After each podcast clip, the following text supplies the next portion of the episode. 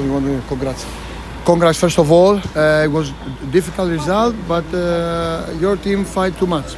Yeah, of course it was a difficult uh, game because uh, we know that Panathinaikos is uh, is a very good team. We we know that we had to be 100% concentrate. Uh, we make one mistake and we uh, we concede that goal that in the first half that uh, we know it that we have the space. Uh, they are big players and you cannot give them that chance.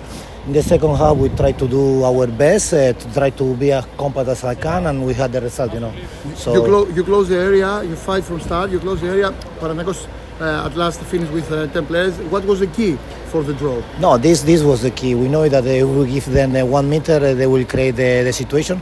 So our target was to be compact and uh, to have the result. Finally, we take our result because for us it's very important, you know.